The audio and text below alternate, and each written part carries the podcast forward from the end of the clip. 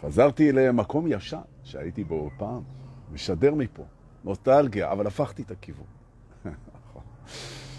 הקטע הזה של לחזור למקומות הישנים, לחזור, החזרה, השיבה, אבל רגע בוא נעצור ונראה מי זה, נראה לי איתן פרחי, הוא היה הראשון פה היום, נראה לי, תכף פייסבוק ידווח לי.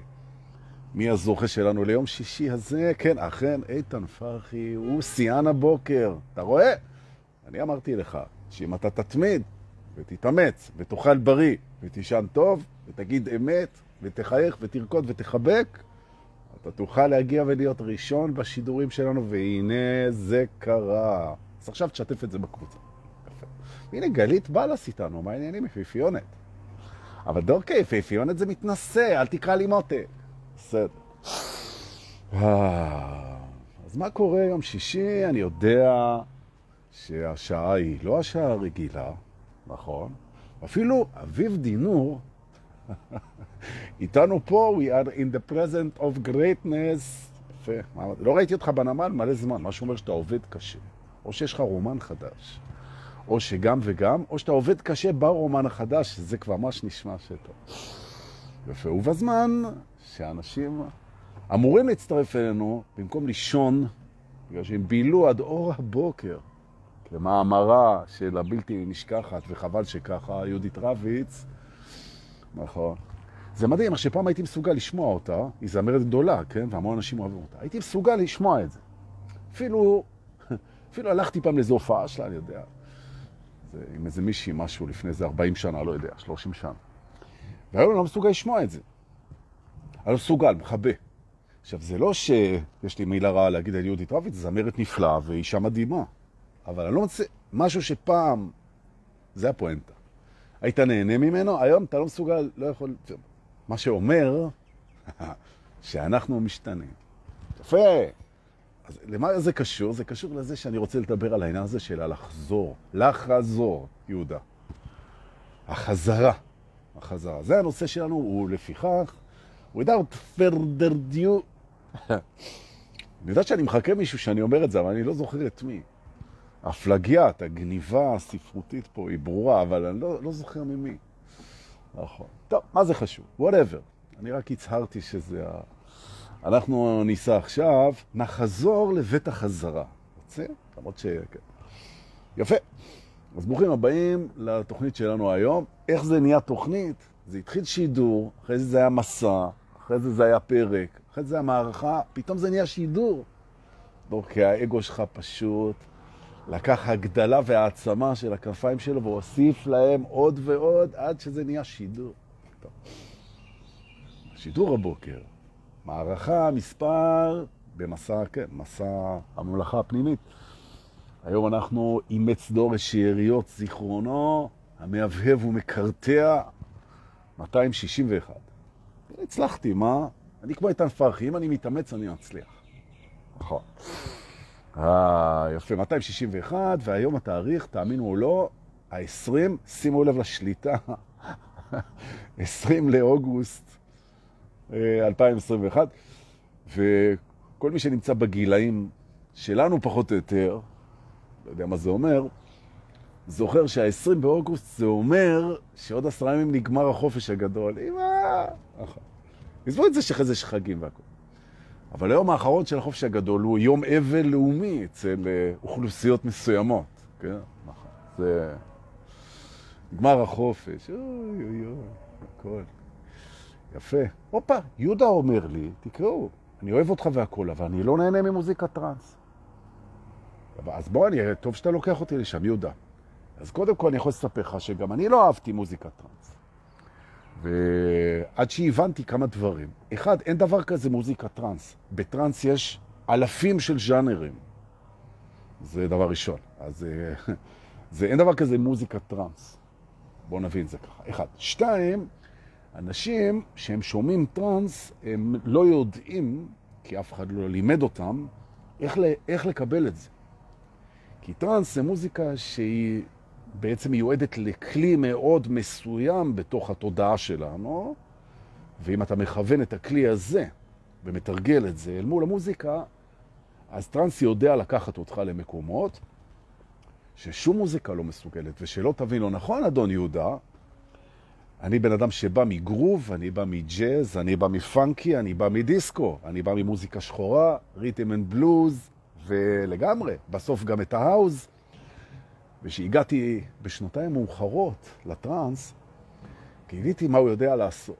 לראש, לשכל, ל mind ולחיבור עם אלוהים.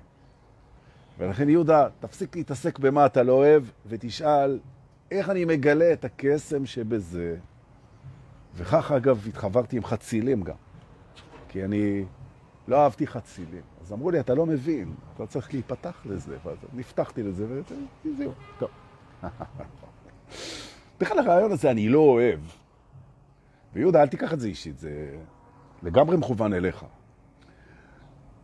כשאנחנו אומרים אני לא אוהב, או בגרסה יותר צבעונית, אני שונא, כמו, יש את הדרדס הזה, שנאני, או איך קוראים לו, אני, אני שונא דרדסים, אני שונא זה, אני לא אוהב, אני לא אוהב, אני לא אוהב. אני לא אוהב טרנס, אני לא אוהב חצילים, אני לא אוהב תרד, אני לא אוהב במיה, אני לא אוהב, אני לא אוהב, אני לא אוהב. זה ניסוח, יהודה, שהוא לדעתי מרחיק אותנו ממי שאנחנו. זה לא שאתה לא אוהב, כי אתה, יהודה בדיוק כמוני, אתה אהבה, ולכן אתה אוהב הכל. מה לעשות? שיש לך העדפות, כדי שתהיה חוויה. אז בחוויה שלך, טרנס הוא לא מועדף עליך, אבל הוא בוודאי אהוב עליך, ואני אגיד לך גם למה. כי הוא נוצר על ידי אנשים, למען, למען אנשים, באהבה. איך משהו שנוצר על ידי אנשים למען אנשים באהבה לא אהוב עליך? ולכן מהיום תתקן, ואני רוצה לראות פה בתגובות שתיקנת. זה אומר, פוזיקה טרנס נמצאת במקום נמוך מאוד בסולם העדפות שלי, אמר יהודה וצדק, זמנית, אנחנו נעבוד על זה. אבל אל תגיד אני לא אוהב, נכון? אני לא אוהב שאתה אומר אני לא אוהב, אבל דורקי, הנה אתה סותר את עצמך. אני לא אוהב לסתור את עצמי. תפסיקו להגיד לא אוהב. אבל מותר לנו. נכון. הנה, הנה, הנה, נכון, נכון. יהודה, אני סתם, אני מתלבש עליך סתם. אתה יודע שאני אוהב אותך הרבה, ואוהב אותך הרבה, ואוהב אותך הרבה. אוהב אותך, אוהב אותך. לא אמרת, וסתם ציטטתי, ועשיתי ממך עוול, ואני מתנצל בפניך, ומבקש הזדמנות נוספת. שאני בקשי בוקר טוב. אנחנו כולכם, או, ידעתי שאם אני אחכה מספיק, אז הישנים, הרדומים, יצאו מפיג'מות הפסים, יניחו את מצנפותיהם, יורידו את הכפכפי שינה שלהם עם הפונפונים בקצה, ידליקו את האורות, ירחצו פנים, יגידו לכלב שישן במי תנוחות, לא יודע אם יש לכם כלבים, הכלבים בלילה כשאף אחד לא רואה, יש להם תנוחות שינה שאתה, פעם אני אראה לכם את גולי. שינה, יש לה תנוחות שזה, אין מזה חזרה בכלל, אבל היא חוזרת משם. פשוט לא יאמן. ברוכים הבאים למרכבה שלנו, הידועה בשמה גם הכרכרה, כשהיא מעצבנת אותי. כן. זה, עכשיו, אם היא לא מתפקדת טוב, אז אני כבר קורא לה עגלה, העגלה. יפה. עדי שלו אומרת שאצלה השידור מקוטע. אז uh, אני אומר, uh, א', לא שמעתי עוד תלונות, ותאמיני לי, זו חבורה של מתלוננים, הם היו מתלוננים, אז זה כנראה אצלך. אז תזוזי לאזור קליטה טוב יותר, או שתגידי לבעלך המוכשר להחליף את הראוטר, או שתחליפי ותעברי מפרטנר, שזה בכלל כדאי לא להישאר שם, תעברי לסלקום ויהיה לך כיף. הנה אפילו מתאילנד רואים טוב, גיל סופר יושב בווילה שלו ב-1500 שקל לחודש, עם בריכת שחייה בקופנגה, ותבינו, הוא עיראקי, כן? וזה חשוב לעניין. והוא מוכיח לכל העולם שאפשר לחיות אחרת. הוא רק שכח, גיל סופר, שהוא בא מאיתנו, שהבריכה והעצי הקוקוס והאי הטרופי והבית המדהים בה בזול והאוכל המקסים והשקט והשלווה, חייתי שם בעצמי כמה שנים, הם רק תפאורה למה שקורה בפנים. וזו השאלה, זה מה קורה בפנים. זה שהתפאורה נהדרת, זה עדיין לא החיים, גיל סופר. נכון. אוקיי, מוסרים לי פה שלמה פוטוגרפר, וואו, כנראה צלם, הבנתי את זה לבד, שבבני ברק הכל רץ חלק. אבל זה לא דוגמה שלמה פוטוגרפיה. בבני ברק הכל רץ חלק תמיד, גם, אה, גם הכל רץ חלק תמיד שם. מישהו שדואג. מה זה, אני שומע רעשים. זה רעש מעניין. טוב, לא ציפינו שיהיה שקט בשידור. יופי, בואו נתחיל. ברוכים הבאים, אנחנו טסים לנו לבית החזרה. The House of Comeback. The House of the Rising Comeback. אוקיי? Okay. בחזרה לחזרה.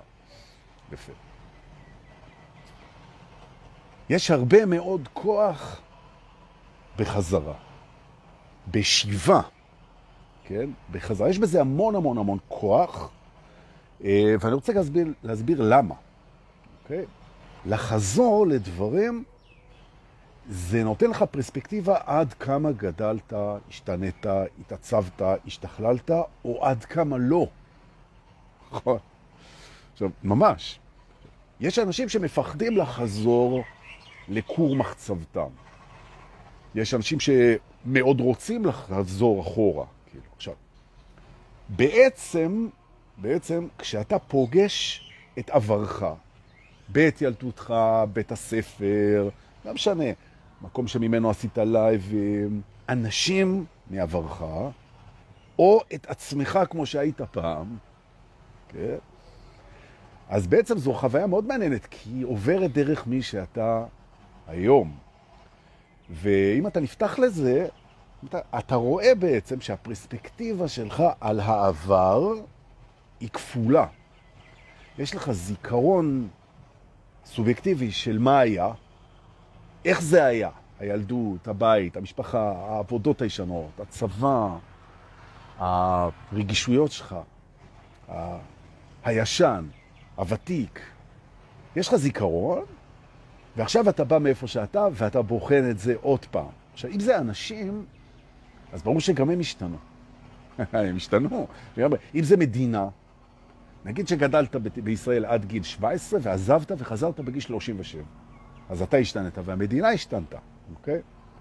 עכשיו, זה נותן חלון, החזרה, זה נותן חלון מאוד מעניין לשינויים, או במילים אחרות, תובנה ראשונה, חזרה היא חלון לשינויים. וכשאתה חוזר, זה, אם אתה פותח את החלון הזה, אתה יכול לראות דברים שהשתנו. זה סובייקטיבי לחלוטין, וזה מקסים. זה מקסים, ממש. בכלל, זה מקסים, פרספקטיבות זה מקסים. יופי. עכשיו, תראו, נשאלת השאלה, מדוע אנחנו חוזרים לדברים? ופה אני רוצה רגע להוריד את ההקללה הזאת של איזה יופי יום שישי ולהיכנס קצת טיפה לעומק ולדבר על מושג טיפולי, אם תרצו, הדרכתי.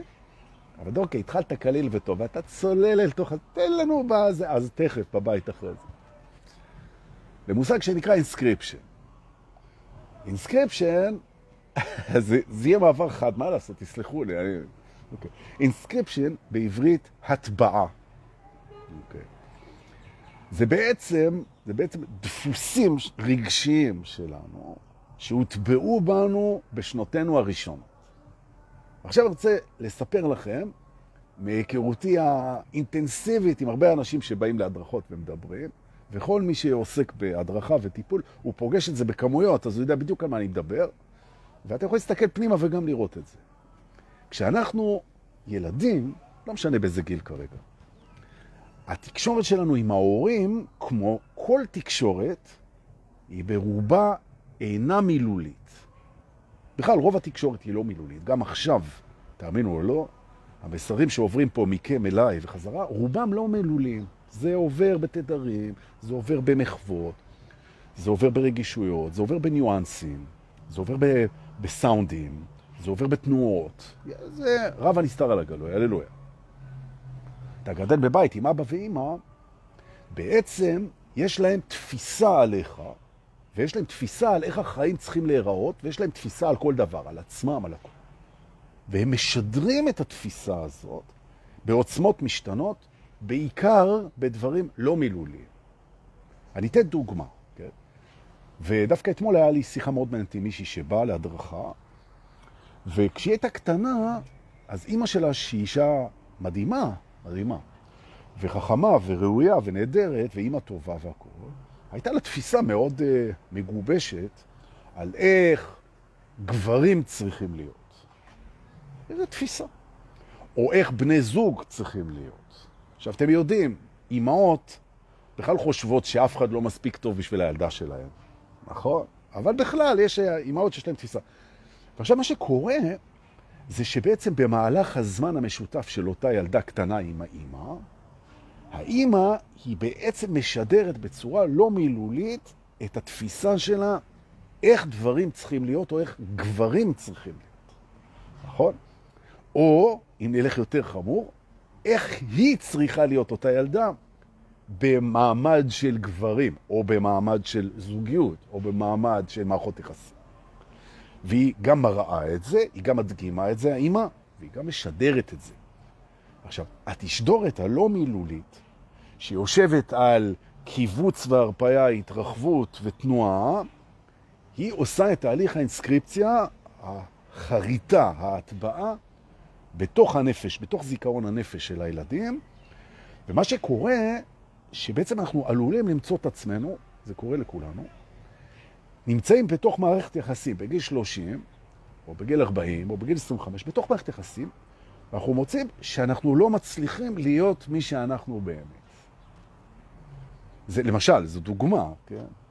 נגיד, אתה בן אדם צחקן, משוחרר, ספונטני, זורם, אה, קליל על הכיפק, אתה מתחיל לצאת עם בחורה, אתה מגלה שכשאתה איתה, והיא נראית לך מישהי רצינית, שיכול להיות שאתה תזרום איתה מעבר ללילה, שכאילו יהיה פה משהו רציני, פתאום אתה מגלה שאתה מציג מולה איזושהי דמות, שהיא דמות הרבה יותר שקולה, הרבה יותר רצינית, הרבה יותר אה, עניינית, הרבה יותר מדויקת, הרבה יותר כזה, שזה בכלל, זה לא מי שאתה. עכשיו אתה עומד מול הדבר, זה יכול להיות גם הפוך. אתה יכול להיות בן אדם מאוד שקול, שקול ונורמלי וזה, ופתאום אתה מוצא את עצמך קליל ומשחק את הספונטני ופזרן, ובקיצור, אתה מוצא את עצמך במערכת יחסים מתאמץ ומציג פרסונה, דמות, אם תרצה מסכה אפילו, שהיא לא באמת אתה. עכשיו, זה lose-lose situation. מדוע זה lose-lose? אחד, זה מאמץ, וב' גם עם הבן זוג, בת זוג ממול. הם התלהבו מהפרסונה הזאת, הרי מדובר בזיוף. אז ככה, אם הם לא התלהבו, אז הפסדת אותו. ואם הם התלהבו, אז הפסדת את עצמך, והתאמצת. עכשיו אתה מגלה שאתה יכול לצאת מזה. אתה נכנס לסיטואציה, אגב, זה יכול להיות גם בראיון עבודה, כי אם בבית, אבא ואימא, הם התייחסו לנושא של עבודה, או לימודים, או זוגיות, או כסף, או חברים, או נסיעות לחו"ל, כדבר מאוד רציני. אז לא משנה מי אתה, זה נתן אינסקריפציה, כן? והם שידרו את זה, ופתאום אתה מוצא את עצמך ברעיון עבודה, מאבד את הכלילות שלך, מאבד את ההומור שלך, מאוד רציני, מאוד... וככה. עכשיו אנחנו מסתכלים על עצמנו, כן? וזה סוג של חזרה, לכן מכאן הגעתי לזה, כן? בעצם זה מחזיר אותך לאותם רגעים לא מודעים, שבהם ההורים, ולפעמים כל הסביבה אגב, או דמויות משפיעות, הם בעצם חרטו בך דפוסים של התנהגות רגשית או מנטלית, בעצם, בלי ששמת לב, והרבה פעמים בלי שהם שמו לב. נכון. עכשיו, למה אני מביא את זה? כי החזרה לאותו מקום יש בה יכולת ריפוי מדהימה, ואנחנו נעשה את זה פה, היום ביחד. יואו, איזה כיף. נכון. כשאתה מגלה שאתה מתנהג אחרת ממי שמרגיש לך שזה אתה, מזייף, מתאמץ, מציג, וזה משתלט עליך, אתה לא יכול למנוע את זה. נכון? אז שלב ראשון זה מודעות. זאת אומרת, אתה מגלה את זה, זה כבר הישג. אתה אומר, וואלה, נכון. וואלה, נכון. יש סיטואציות שמוציאות אותי מעצמי. איך זה קורה? למה? למה כשאני נמצא איתה, אני פתאום אחר ממי שאני? למה שאני בעבודה, אני נותן איזה פרסונה? למה? ואז מתחילות התשובות, כי אני חושב, כי אני חושב. זה לא זה, חמוד שלי. זה ה inscription של ההורים. יופי. עכשיו צריך להבין דבר כזה. יש שלב בגדילה שלנו, גדילה סבירה, נורמלית, לא פסיכית, כן?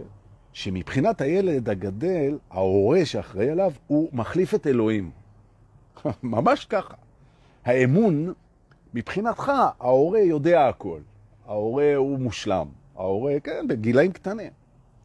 ההורה הוא מעל הכל, ההורה הוא לא טועה אף פעם, ההורה הוא הכתובת להכל, וההורה רוצה בטובתך, ומתפתח אצלך אמון מוחלט בהורה, נכון?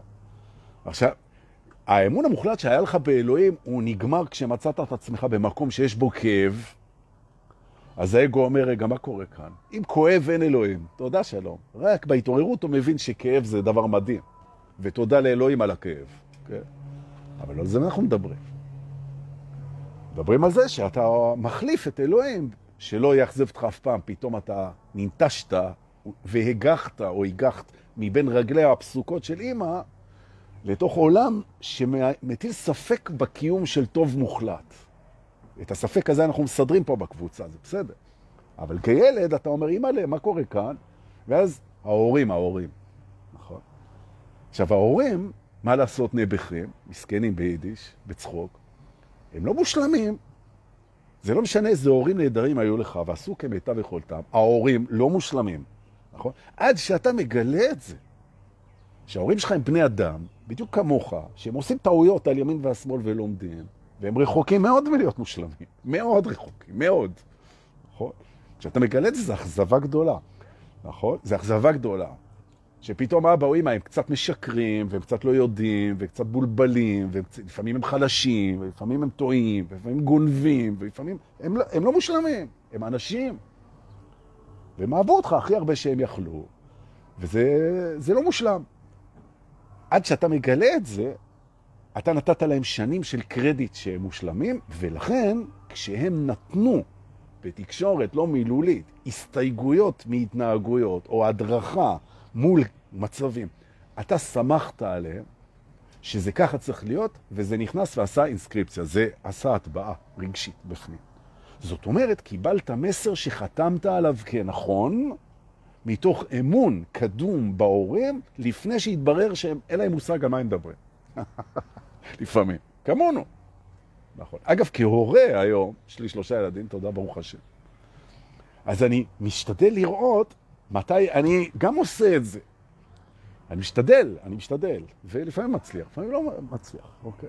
משדר בעצם מסר שככה זה צריך להיות, נכון? שככה זה צריך להיות. למשל, כן?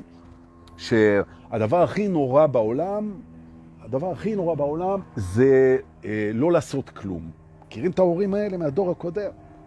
עכשיו, אם הם רואים את הילד יושב ולא עושה כלום, אז כל המערכת שלהם משדרת לו את זה שזה לא תקין.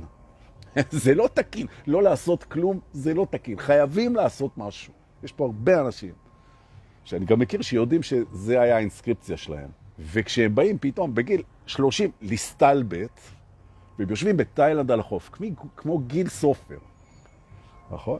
פתאום הוא מוצא את עצמו בגן עדן טרופי. גם אני גרתי שם שלוש שנים.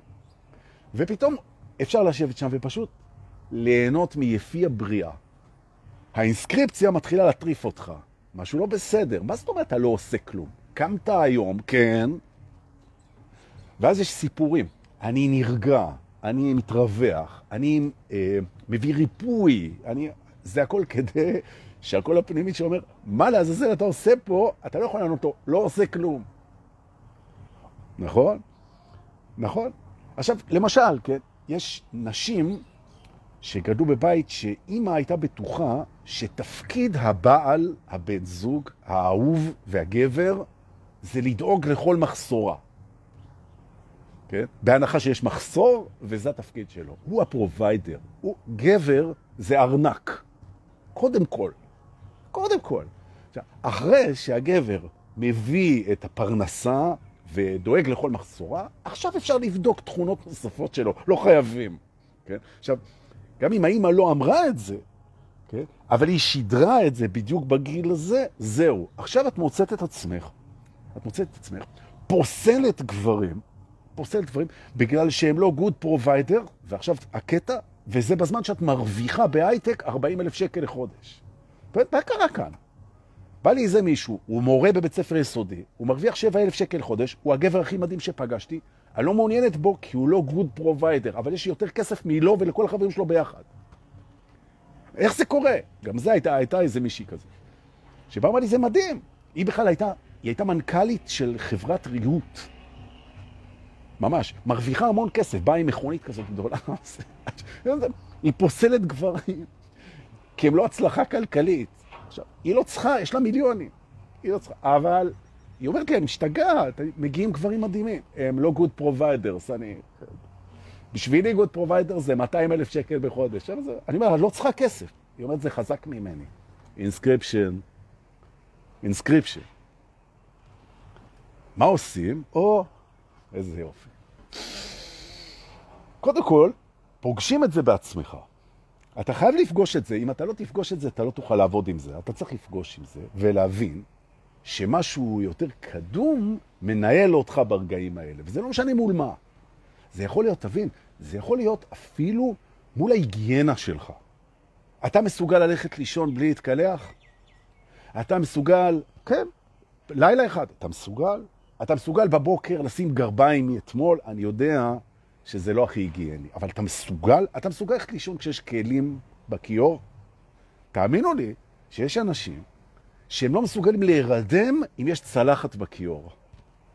עכשיו הוא אומר, אני, מה אכפת לי? הוא אומר, אני הייתי בגולני. הוא אומר, אני הייתי בגולני, ב-13. כן? ואני שכבתי בבוץ שעות, כן? קלחתי עם גברים ערומים במקלחות שדה, כן? הייתי חרפשי, חרפשתי לגמרי.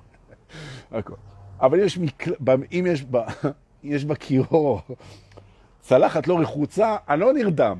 אבל אדוני, אתה היית במארבים עם מחבלים, וזה לא נרדם. זה inscription, אוקיי? ואין סוף דוגמאות. אין סוף דוגמאות. אגב, גם פחדים.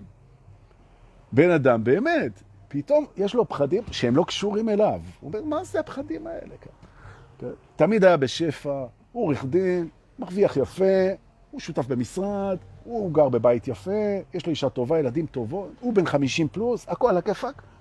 יש לו חרדות, חרדות קיומיות. הוא בא, אמיתי, אני אומר לכם אמיתי. הוא אומר, אני לא מאמין, אני, יש לי כמה מיליוני שקלים בהשקעות, אני מבוסס, אני, יש לי לקוח, הכל טוב. הכל. אני בחרדות קיומיות. זה inscription, נכון. זה לא החרדות שלך, חמוד שלי. זה החרדות של ההורים. שבזמן שאתה האמנת להם ללא הגנה, כמו לאלוהים, אז זה לא בכוונה, חרט בך גם את החרדות שלהם, גם את הפחדים שלהם, גם את התפיסות שלהם, גם את הדעות שלהם, הלאה והלאה. טוב, קודם כל אנחנו רואים את המקרה הזה. איך זה שקורה לי משהו שהוא לא מתאים בכלל למי שאני? אפשרות ראשונה זה שער לצמיחה. כי כל דבר שמעורר אצלי התנגדות הוא שער לצמיחה. יופי. עכשיו אני בודק, אני בודק את מה זה משרת. אחד, התנגדות, שער לצמיחה. שתיים, הדבר שאני מתנגד, את מה הוא משרת, מעבר לצמיחה שלי, אוקיי? והרבה פעמים אני מגלה שהוא לא משרת שום דבר, הוא סתם הורס לי את החיים, או את הכיף. נכון? זה שזה, הנה, אומרת uh, לבנת, זה מעייף. נכון? זה מתיש אותי, זה קשה לי, זה לא משרת כלום. זה רק משרת לי קצת את המסלול הרוחני שאני מגבירה או מגביר מודעות. תודה על כל קושי, בסדר? ואז בעצם אתה מנהל בראש, קודם כל, מבט על הדבר הזה, כשהוא קורה, ואתה מייצר מרווח עבודה בזמן אמת. כשאתה רואה שאתה בתוך הדבר הזה, ואתה מתאמץ ואתה מתמודד והכל והכל, אתה יוצר מרווח עבודה, אתה נושם, ואתה לוקח את עצמך בדמיון לשיחה עם ההורה הדומיננטי, שכנראה ממנו זה הגיע. אגב, אם תראה את ההורים שלך, אז מיד תראה מאיפה זה בא. זה נכון, לא צריך פסיכולוג בשביל זה. טוב. תיקח את ההורה הרלוונטי, דומיננטי, לשיחה בתוך המאמץ הזה, תיקח אותו, או שתעשה את זה עם, עם מדריך מיומן, נכון? פרסם דור את עצמו, בואו בהמוניכם, לא צריך. לגמרי אפשר לעשות את זה לבד. מומלץ אפילו. אתם נושמים ומעלים בדמיון שיחה עם ההורה. והשיחה נפתחת בככה. אני רוצה להגיד לך תודה. נכון. על כל המאמצים שלך והאהבה שלך וההקפדה שלך ועל המשימה הלא קלה של להיות אבא או אמא שלי. אני רוצה להגיד לך תודה. עשית הכי טוב שאתה יכול. אוהב אותך הרבה, תביא חיבוק. אבל מבלי מיסים, בלי כוונה, ללא זדון וללא תשומת לב, אתה חרטת בי דפוסים שלך שהם אינם מתאימים, שים לב, למי שאני רוצה להיות. ואני אומר לך עכשיו, והנה המקום של השינוי, אני אומר לך עכשיו, שאני עושה תהליך של חזרה ובחירה מחודשת. ומזה התחלנו, מהחזרה. אני חוזר מאיפה שאני היום, אל המקום שבו אני האמנתי לתפיסה שלך, מודה לך על אהבתך ומאמציך, ובוחר מחדש, שים לב יהודה, איך אמרתי, הוא בוחר, אה? הוא בוחר מחדש להיות אני בסיטואציות. עכשיו, כשהסיטואציה מגיעה ואני תופס שאני מאבד את עצמי, עוד פעם, אני פותח את המרחב, מביא את ההורה, מודה לו, ובוחר מחדש להיות אני בסיטואציה. והפחד, וההתנגדות, והשקיעה, והמאמץ שאני מרגיש כשאני בכל זאת מתנהל כמו שאני רוצה להיות, ולא כמו שצריך להיות, השינוי הזה, ההטייה הזאת, ה diversion הזה, הוא בהתחלה לא בא לנו באופן טבעי. אני בעצם מכריח את עצמי לשאול את עצמי איך אני רוצה להיות פה. אני אתן דוגמה. אתה הולך לריאיון עבודה, ואתה בן אדם זרוק לגמרי. אוהב לדבר בחופשיות, להתלבש בחופשיות, לנשום בחופשיות, כזה אתה. עכשיו אתה הולך לעבודה, ופתאום אתה מרגיש שאתה צריך להוציא מהארון איזה בגד מחויית, איזה משהו כזה, ולדבר ולהיות כפו ומסודר ואיזה. אתה קולט שזה לא מי שאתה, אבל אתה לא מסוגל ללכת כמו שאתה. אתה לא מאמין שיקחו אותך ככה. אתה מזייף, אתה במאמץ. עוצר, נושם, מביא את אבא בראש או את אמא לשיחה, מודה להם על העניין, מסב את תשומת ליבם שהם מאמינים שעבודה זה דבר רציני, ושצריך להתנהל ברצינות, ושהחיים זה דבר רציני, ושהחלמה זה דבר רציני, זה לא משנה, ושבן זוג זה דבר מפרנס, ושבת זוג זה דבר ש... ושהאמון. הדטרמיניזם הזה, כן? אתה אומר לו, אדוני, גברתי, תביאו חיבוק, אוהב אתכם הרבה, עשיתם בשבילי, אני לא ממשיך עם הדפוס הזה, אני בוחר ללכת עם מי שאני עכשיו. נושם ומבצע את מה שמרגיש לי נכון בהתאם למי שאני באמת. נפנף להורה ומרגיש בעצם נורא לבד. שיא הרצף. כי הוא לא איתך עכשיו בהרגשה שלך. כי נטשת את ה inscription של ההורים, parent inscription, אתה נטשת אותו. נכון. והנטישה הזאת, את הדפוסים ההוריים שנטבעו בנו, מתפרשת אצל האגו כהתרחקות מהבית. איזה פחד, נכון? אבל אתה לא מפרש את זה כפחד, למרות שאתה מרגיש את זה כפחד, אתה מפרש את זה כצמיחה. כי כשאנחנו הולכים אל תוך הפחד, אז אנחנו גדלים, נכון. זה לא פחד שנועד לשמור עליך, נכון. זה פחד של האגו של לאבד את האינסקריפשנס שלו, שכאילו ההורה מוטבע בו. וכשאני בוגד, אגב, יש uh, את כל הדתל"שים בקבוצה. פה בסודות האמת הנצחית של הטרנס. בוקר טוב, שלום לכולם, טוב שבאתם. אלה שעזבו את הבתים הדתיים, יש לי פה איזה 4,000 כאלה, למה אני אומר לי? לנו, צא מהאגו שלך. יש לנו פה איזה 4,000 כאלה.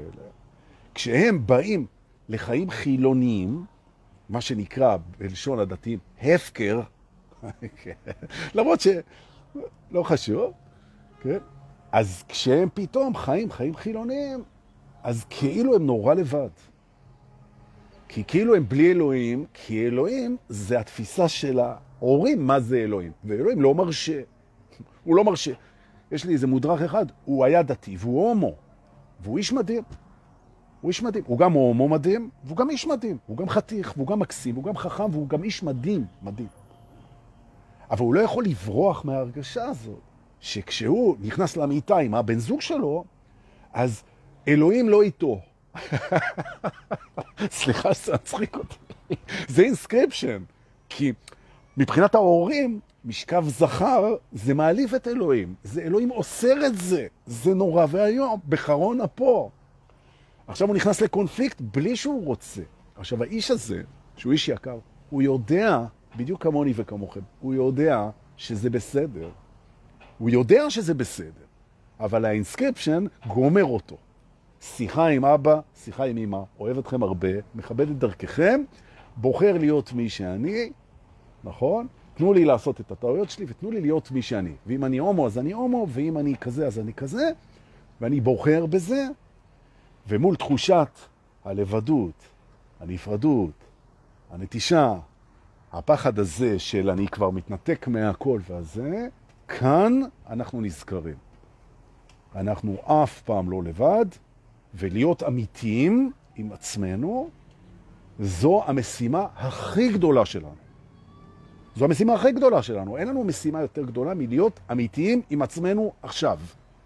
לא לזייף, לא להתאמץ, לא להשתנות, לא להציג בשביל להיות משהו שאנחנו לא... נכון. ואם את מחפשת בן זוג, ובעצם את מגלה שאת מריצה אה, תוכנית חיפוש, שהיא נועדה בעצם לרצות את אימא ולא אותך, אז זה מסביר טוב מאוד למה את לא מוצאת. מדוע? כי יש בך משהו שיודע שזה לא נכון לך לחפש לפי הקריטריונים של אימא. ואגב, אם תבדקי את אימא, תראי את אבא, תראי שזה גם לא היה נכון לה. כן? לא תמיד. בסדר. אז זה נאמר בחצי קלאץ'. כי הם כל כך מסבירים איך זה נכון, אבל אני לא רואה את ההצלחה כל כך אצלכם, כן? הדור הקודם נורא ידע איך צריך לעבוד, אבל תראו מה עשיתם. נכון. אבל גם עשיתם טוב. אבל השארתם לנו הרבה מאוד לתקן. מאוד. הרבה מאוד לתקן. אז בואו. נכון. זה לא הולך ופוחת הדור פה. בכלל לא. נכון? זה הולך ומתפקח הדור להבין מה צריך לעשות פה.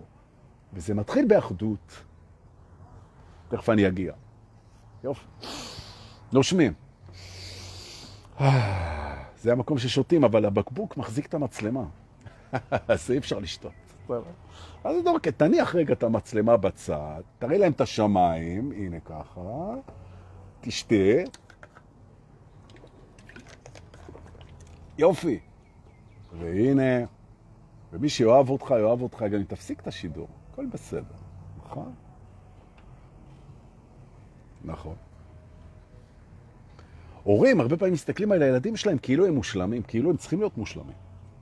כאילו הם איזו שלוחה מושלמת של עצמם. מכירים את זה? נכון? עכשיו, זה קטע מדהים. הילד הרי יודע בשלב מסוים של החיים שלו, והשלב הזה הוא עכשיו, שהוא אינו מושלם. הוא אולי שלם, אבל הוא אינו מושלם. אבל ההורה הטביע בו איזושהי אקספקטציה, כן? אקספקטיישן, איזושהי ציפייה, סליחה על השימוש הלא ברור בלועזי, זה הטבעה. נכון? כנראה הטביעו בי איזה משהו שכשאתה מדבר עם אנשים אתה צריך להשתמש במילים לועזיות, אבל אני כל כך נהנה מזה, אז אני לא משנה. תודה על ההטבעה. אוקיי. יכול להיות שיש הטבעות שאנחנו מרוצים מהן, תודה, תודה, אין בעיה, הכל טוב. זה רק אם יש התנגדות, זה פותח פתח לצמיחה, ואנחנו עושים את השיחה ואנחנו משתחררים מהדבר הזה. הבנו? יופי. אז זה מכשיר טיפולי מאוד חזק, מאוד חזק, ואתה יכול פתאום לראות איך שאתה יכול לחזור לחזור, יהודה, לחזור לעצמך. כי, להשתחרר מהדבר הזה. כי אם ההורה הטביע בך את התפיסה שלו שאתה מושלם, אז כל פעם שאתה מתקרב למקום שבו יתברר שאתה לא מושלם, קוראים לזה החיים, אז אתה מתכווץ. וההתכווצות הזאת זה ה inscription של השלמות שהוטבעה בך. נכון, איזה יופי. זה גם מאוד משתק, כי יש לך ציפייה מעצמך, לא לטעות, לא לטעות זה לא ללמוד, כן? לא לפשל, כל הפחד, החרדה מהצלחה, מכישלון, inscription, inscription, inscription. ועכשיו לטובת הווכחנים, לא תמיד, לא אצל כל אחד, אפשר לראות את זה אחרת, זה לא מדויק ב-100%, אפשר לנשום, ולגלות שגם את הווכחנות אתה קיבלת, כי אתה לא רוצה להיות כזה. נכון. תבחר מחדש. נכון, את מה היא משרתת, הכל. יפה. עכשיו, זה הרבה פעמים קשור לתשומת לב. כן? זה קשור לתשומת לב ודימוי עצמי, וכדאי להיעזר בדברים האלה. כן. לא לסדר את זה לבד, את הקטע הזה של inscription עם דרכים להשיג תשומת לב, נכון? איך אתם משיגים תשומת לב מהסביבה מאוד קשור להתניות עם ההורים, מאוד קשור לזה. האם זה בהרמת הווליום, האם זה בחדשנות, האם זה בלתת תשומת לב ואז לקבל את זה, האם זה בלהתווכח, האם זה בלעשות בעיות, האם זה בלהצטרף, בלהיות חלק, ליצור, לברוא. מה דפוס קבלת התשומת לב שלכם, חברים? אבל זה לא הנושא עכשיו. יהיה על זה בבית תשומת הלב. בואו נצא מפה כמה חפרת, אלוהים. יפה. ונעלה על המרכבה שלנו, שחיכתה בנאמנות בחוץ. נכון. יום אחד אנחנו נצא, יגנבו לנו אותה לשטחים. חלום שלי. אתה פתאום רואה כל מיני פלסטינאים נוסעים על המרכבה ועושים אה, אה, גרסה פלסטינאית של סודות האמת הנצחית של הטרנס. וואלה, איזה יופי. איזה, איזה אחמד כזה יושב עם בנדנה כאלה, וזה אהלן, אהלן, ונותן שיעור רוחני עם המרכבה שלנו. יאללה, בכבוד. יש מלא מרכבות, אתה יכול לקחת, אחי, אין בעיה. הכל טוב. יש ביטוח מקיף. בניקוי השתתפות עצמית. יפה. בואו ניסע לבית האחרון שלנו להיום, לכבוד השבת, ניקח משהו שהוא מרומם את הנפש, אוקיי? ואופטימי. נכון. תהליך ההתעוררות שכולנו שותפים לו ואחים לו. ועוזרים אחד לשני. תודה רבה על כל מה שאני מקבל מכם כל הזמן, זה מאוד עוזר. והוא אינסופי, והוא מהמם. יש בו נקודה שעליה אנחנו הולכים לדבר. ברוכים הבאים לבית ההתעוררות. וזה, היום יהיה פה ביקור מאוד מענג. נכון. הידעתם? במסלול ההתעוררות יש נקודה שבה בעצם אתה כבר כמעט לא צריך לעשות פדלים, אתה כמעט לא צריך לשחות, אתה כמעט לא צריך לדחוף, אתה כמעט לא צריך להתאמץ, אתה כמעט לא צריך לעשות כלום. זה כבר, סליחה, זה כבר מושך, מושך אותך אליו. זאת אומרת שזו נקודה שבעצם אתה יכול מאוד מאוד להפסיק את הפעולות שלך של ההתעוררות. של בחירת הפרספקטיבה, של ההתבוננות העצמית, כל העבודה הקשה אבל המרתקת הזאת. את העניין הזה של לבחור את המילים ולהיות חיובי ולהיות חיבורים ולגלות את הדפוסים ולנשום לתוך הדברים ולקבל את הכאב ואת המוות ואת הנפרדות והאובדן ולהסתכל סביב ולראות בכל אחד מורה וכל העבודה הזאת של השערים של הדרך הזאת. ופתאום יום אחד, יום אחד, אתה כבר לא צריך להשקיע בזה כזה מאמץ, זה מושך אותך מעצמו. זה נהיה קל, קל, קל. זה נהיה קל. ממש ככה. עכשיו, זה מדהים כמה מעט מאמץ אתה צריך להשקיע בזה. ואני רוצה לתת דוגמה כדי לעשות אילוסטרציה בראש של הדבר הזה, בשביל להוציא טיל מכדור הארץ, או חללית, אם תרצו, מעבורת. צריך להתגבר על כוח המשיכה, שהוא חזק, גרביטי, ולכן רוב העוצמה של השיגור ושל הוצאת חללית אל האטמוספירה החוצה, היא בלהתגבר על כוח המשיכה. ורוב הדלק, ורוב המאמץ, ורוב המשאבים של שיגור טיל אל האטמוספירה, זה בקטע עד שהוא יוצא מהאטמוספירה, הוא משתחרר מכוח המשיכה.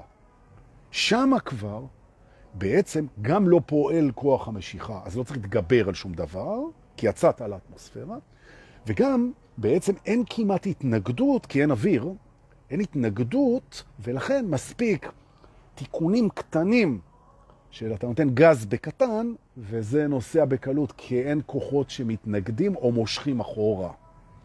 ואלה שני הכוחות שבעצם מצריכים את כל המאמץ שלנו. מה שמושך אותנו אחורה, דיברנו על לחזור חזרה, מה שמושך אותנו אחורה, ולפעמים אנחנו חייבים ללכת אחורה כדי להבין מה מחזיק אותנו שם. והדבר שני זה ההתנגדות של מה שאנחנו פוגשים, וגם על זה אנחנו עובדים הרבה, נעלמת ההתנגדות. עכשיו, בעצם תדמו לזה שהדפוסים זה כוח המשיכה, נכון?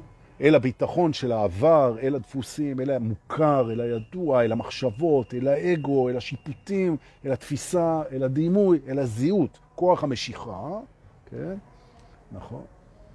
העונג של הגוף הוא גם כוח משיכה מאוד גדול, כן, עם זה. מצד שני ההתנגדות, ההתנגדות ללא ידוע, אל העתיד, אל הנסתר, את הלא מוכר, את הבלי דימוי, אתה, אוקיי. ואתה עובד בעצם בלי לשים לב, כמו טיל. אתה עובד על זה שאתה בכוח בעצם מוציא את עצמך מה... מכוח המשיכה, ואתה בוחר בחירות מול הדפוסים שלך, מול מי שהיית, מול הזהות, אתה בוחר בעצמך חדש, וגם אתה מבטל לאט לאט את ההתנגדויות שלך, כי הן לא משרתות אותך. וכשאתה מגיע לרמה מספיק קריטית של עבודה עצמית, פתאום, כמו שאתה יוצא מהאטמוספירה, פתאום אתה עובר איזה גבול דמיוני, וזה נהיה הרבה יותר קל. זה נהיה הרבה יותר קל, וזה מה שאני רוצה להגיד לכם. זה נהיה הרבה יותר קל. עכשיו, אחד צריך לדעת שזה קיים, זה לא תמיד קשה. זה נהיה הרבה הרבה הרבה יותר קל. אחד. שתיים, זה נהיה הרבה יותר כיף. ממש. מה שמלווה את זה, זו גם הידיעה שנכנסת לתוך המערכת, הידיעה, שהדבר הזה שלקראתו אתה בעצם אה, זז, או לקראתו אתה בעצם מתקרב, או אליו בעצם אתה חוזר, או ממנו בעצם באת ואתה חושב את זה בריקורס, שזה קצת למתקדמים מה שאמרתי עכשיו, okay? אוקיי? אתה יודע שהוא טוב לגמרי.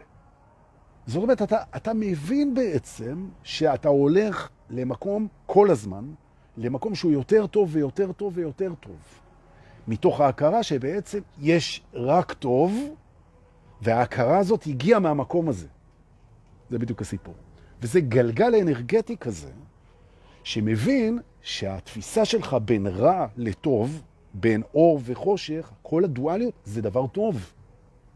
שהרע, הכואב, המפסיד, העצוב, האכזרי, המנצל, הכל, זה בעצם טוב שזה ישנו בתוך המודעות, שזה טוב. זאת אומרת שקיומו של רע וטוב, חום וקור, הפכים, דואליות, זה שיש הופכי לכאורה, זה טוב. וברגע שבעצם אתה מודה בצורה אותנטית, וזה בדיוק מה שמאפיין את, תמיד שואלים אותי בסדנאות, דורקי, איך אנחנו יודעים שאנחנו מתקרבים לשכבה שממנה זה כבר הולך קל? כשאתה מסוגל להודות גם על הלא רצוי ממקום אותנטי לגמרי. ממש. כשההודעה שלך חוצה אותך לגמרי מול הלא רצוי בעבר, בהווה ובעתיד, ולאגו יש רצוי ולא רצוי כי הוא במודע. ברגע שההודעה הזאת מקובלת על האגו והוא נותן להעביר אותה אנרגטית בתוך כל הגוף ובתוך כל ההוויה, ולהסיע אותה ביקום חופשי, אתה קרוב מאוד לנקודה שבה אתה יכול פשוט לשחרר כמעט את כל המאמץ של השחרור מהדפוסים והעבודה מול ההתנגדויות, ופשוט לתת למציאות החדשה הזאת בחיים שלך, לכוון אותך, להפגיש אותך עם ניסים ונפלאות ושיעורים ואתגרים ואנשים וקסמים, ובעצם הדברים באים אליך, ופתאום אתה מגלה שזה בעצם תמיד היה ככה, ואתה רק לא ראית. זאת אומרת שהשכבה הזאת היא שכבה של התפכחות בעצם, ולא שינוי באמת במה שקורה. הללויה. עכשיו לך תסביר את זה לאנשים. אז תדעו לכם, זה... אני בטוח שיש פה אנשים שיודעים בדיוק על מה אני מדבר, ויש פה אנשים שידעו על מה אני מדבר, וגם יש פה אנשים שידעו על מה אני מדבר. ו... חברים, אני מאוד מאוד אה, מעריך את העובדה שבאתם בשעה כל כך מוקדמת ביום שישי זה לשיעור. אה, אני מזכיר עוד פעם שאם מה שאני אמרתי הוא לא היה ברור, הוא ייצר התנגדות או משהו, אז תוותרו עליו, בסדר? קחו רק מה שמתאים לכם ותנפנפו את השיער. ואנחנו, תאמינו או לא, נבוא להגיד תודה לכל העוסקים במעל, אלה ששולחים בביט, כסף מתנה, בפייבוקס, נורא כיף, ממש. To feel appreciated. כיף, תודה. תודה רבה. אה, כל מה שאתם שולחים, שאלות, עצות, רגישויות, חיבוקים, אה, מעורבות, זה שאתם תרגלים. מי שצריך להגיד לכם את זה, זה יהיה אני.